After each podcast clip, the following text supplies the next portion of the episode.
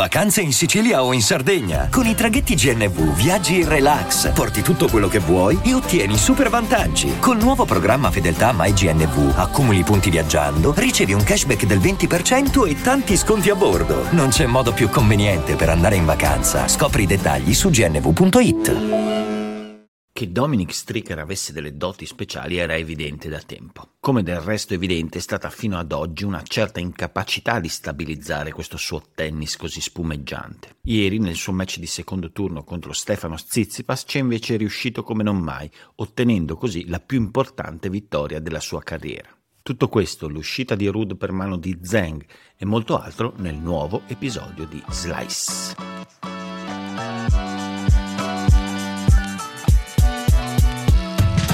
Quella tra Stricker e Zizipas è stata ad oggi probabilmente la partita del torneo, almeno tra quelle che ho visto io. Lo è stata soprattutto grazie all'interpretazione spavalda, esplosiva e insolitamente continua del giocatore svizzero, insomma appunto come dicevo nell'introduzione ha delle doti che sono conosciute da tempo e che però nonostante questo sbagaglio tecnico così scintillante fino, fino adesso non era riuscito a né avere dei particolari exploit se forse escludiamo quello eh, avvenuto a Ginevra l'anno scorso sulla terra battuta dove riuscì a battere tra gli altri un Cilice reduce mi pare dalla, dalla semifinale del Roland Garros ma soprattutto in termini generali e nemmeno sul circuito Challenger se pensiamo che questo giocatore non è ancora entrato nei primi 100 giocatori del mondo in Italia qualcuno l'aveva notato l'anno passato nelle Next Gen Finals dove sui campi molto veloci insomma a Milano aveva espresso molte delle sue qualità facendo stropicciare gli occhi a molti per il suo tennis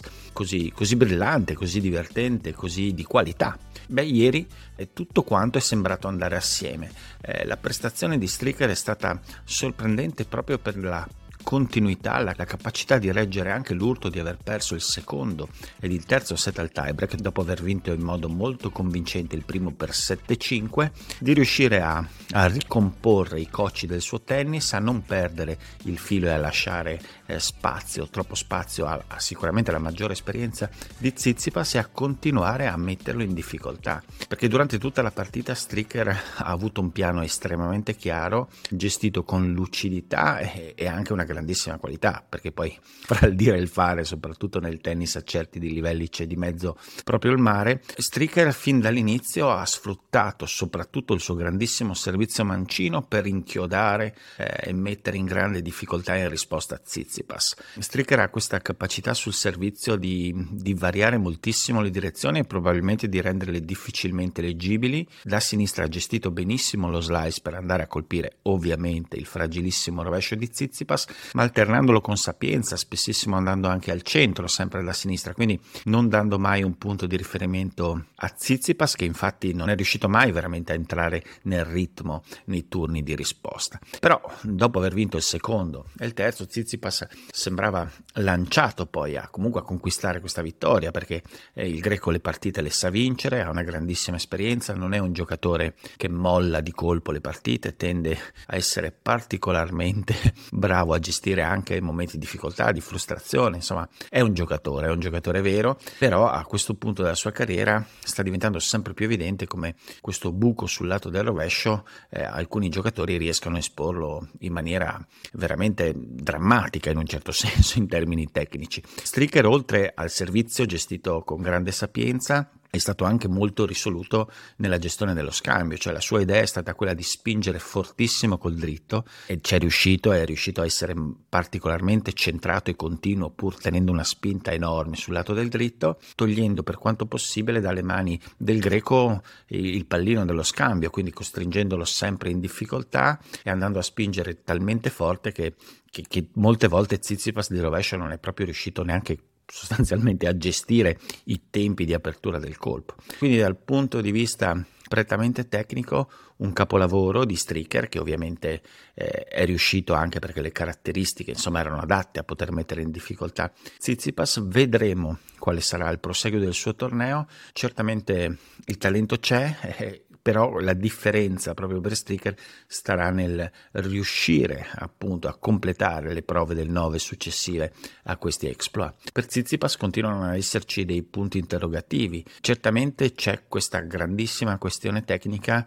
che sembra essere sempre più evidente perché sul lato del rovescio non solo non paiono esserci dei, dei grandi progressi, ma addirittura se pensiamo all'ultimo anno e mezzo, due, a come era il colpo quando ha vinto il suo primo torneo di Monte Carlo, a mio parere c'è una, c'è una regressione, probabilmente dovuta alla mancanza di fiducia, probabilmente a qualche strascico ancora eh, relativo a dei problemi all'avambraccio che l'hanno tormentato in passato. Sta di fatto che il buco su quel lato del campo è talmente grande che soprattutto quando si trova eh, di fronte dei giocatori con alcune caratteristiche che possono esporre questa lacuna, eh, per Zizipas le cose si fanno decisamente difficili. Prima di continuare vi ricordo che da qualche tempo è possibile abbonarsi a Slice. Ma perché farlo, vi starete chiedendo? Perché spendere 99 centesimi al mese per diventare degli abbonati? Beh, intanto per avere la possibilità di vedere in esclusiva Lungolinea, un episodio settimanale extra durante il quale commento gli articoli e le notizie più interessanti degli ultimi giorni e rispondo alle vostre domande. Oltre a questo, da abbonato potrai accedere al Discord di Slice,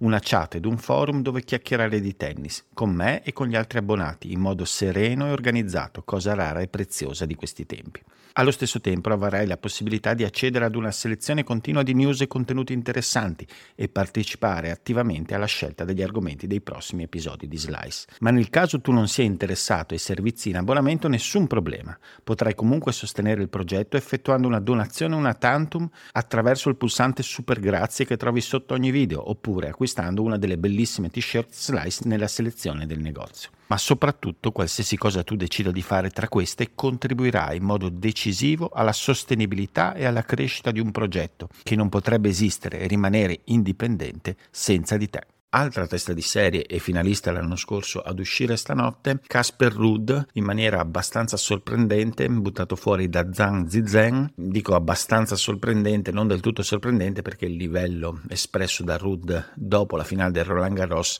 è piuttosto scadente e quindi non si può parlare completamente di una sorpresa. Insomma, Rudd negli ultimi tempi ha convinto davvero poco. Il cinese è stato bravissimo, anche in questo caso, un pochino come streaker contro Tsitsipas a, a soffocare, cioè a cercare di aggredire in maniera eh, costante il suo avversario, che anche in questo caso ha sicuramente uno dei due lati eh, del suo tennis molto più debole, anche in questo caso il rovescio. E Zhang è stato estremamente spavaldo nel provare sempre appunto a dare pressione, enorme pressione, a spingere quasi su ogni palla con un dritto eh, molto centrato, con un servizio di buonissimo livello e, e in una partita che poi ha avuto uno sviluppo abbastanza bizzarro con degli alti e bassi con dei passaggi a vuoto anche da parte del cinese con un quarto set eh, praticamente non giocato da Zhang che aveva appena vinto il terzo si era portato avanti 2-7 a 1 e ha perso in un batter d'occhio per 6-0 il quarto ecco in quel momento lì poteva sembrare insomma che Ruda avesse decisamente in mano l'andamento della partita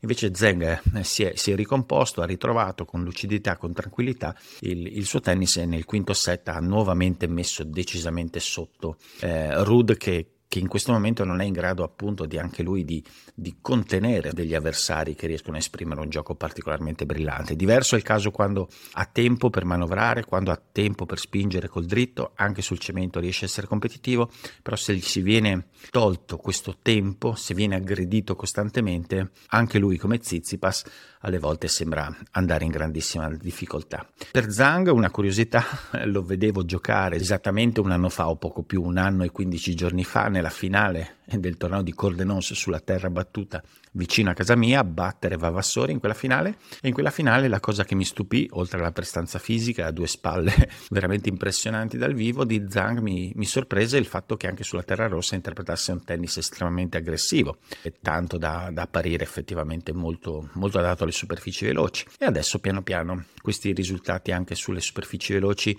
a livello massimo stanno venendo. È entrato in maniera decisa nei primi 100, può starci tranquillamente, è un giocatore che ha sicuramente una cilindrata eh, di grande livello, non sempre riesce a stabilizzare anche lui come streaker, anche partendo da una base sicuramente meno talentuosa, però non sempre riesce a stabilizzare il suo tennis, quando lo fa però è in grado di mettere in difficoltà anche i giocatori molto molto forti. Un'altra partita in campo maschile che avevo sott'occhio e su cui erano riposte molte speranze di, di, di, divertimento e di spettacolarità era la sfida fra Tim e Shelton, che invece è stata castrata in un certo senso dal ritiro a inizio secondo set un po' improvviso di Tim per un malessere non esattamente definito o chiaro, almeno al momento in cui sto registrando, in un primo set in cui Tim ha avuto molte occasioni eh, di, di portarselo a casa, poi pur perdendolo al tiebreak, è stato avanti 4-2, poi ha avuto un set set point sul 5-4, insomma sembrava essere decisamente in partita e la partita era spettacolare, Shelton ovviamente portava in campo la sua vivacità e ancora il suo essere abbastanza grezzo, purtroppo però tutto si è interrotto molto presto, eh, vedremo di cosa si tratta per Tim, la sensazione è che non sia qualcosa di fisico, meccanico, ma un malessere più generico, più generale, come sta circolando pare durante questi US Open. E, e quindi diciamo giudizio sospeso per questo team che aveva così convinto nel primo turno. E Shelton si porta al terzo turno, insomma, riscatta un pochino questo periodo molto difficile anche sul cemento americano, vedremo nel proseguio. C'erano un paio di partite interessanti, molto interessanti anche in campo femminile, che, ho, che sono riuscito a guardare. La rivincita, o quella che Mirra Andreva sperava fosse una rivincita eh, della partita del Roland Garros fra, fra, i due giovani prodigi del tennis femminile, ovvero appunto fra Mirra Andreva e Coco Goff. Invece rivincita non c'è stata, ha vinto nuovamente a Goff, ha vinto questa volta ancora più nettamente che a Roland Garros, eh, mostrando, beh, mostrando per se stessa sicuramente tutti i progressi processi di, di spinta, di fiducia e di, di, lucidità di queste ultime settimane, eh, soprattutto sul dritto, sembra decisamente più sicura nel colpire, con molta rotazione, fa saltare molto la palla, la palla sta più in campo, lo, lo perde di meno questo dritto e quindi tutto il suo gioco poi acquista uno spessore diverso perché poi è capace di fare varie cose piuttosto bene, insomma se, se tralasciamo questo colpo che l'ha, che l'ha, messa così in difficoltà in questi primi anni di carriera, mentre per Andreva eh, c'è la conferma un po' della sensazione avuta avuta in queste settimane, poi osservandola sul circuito dopo gli exploit di questa primavera, eh, la sensazione che alle volte manchi ancora un po' di, di peso, di muscolo, eh, sicuramente è una questione fisica atletica vista la giovane età della tennista russa, ma anche mi pare una questione un po' attitudinale tattica. Alle volte Andreva è volutamente un po' passiva, di una passività anche alle volte un po' un po' prevedibile, scontata, quindi non fatta di grandi variazioni, eh, ma tende a essere proprio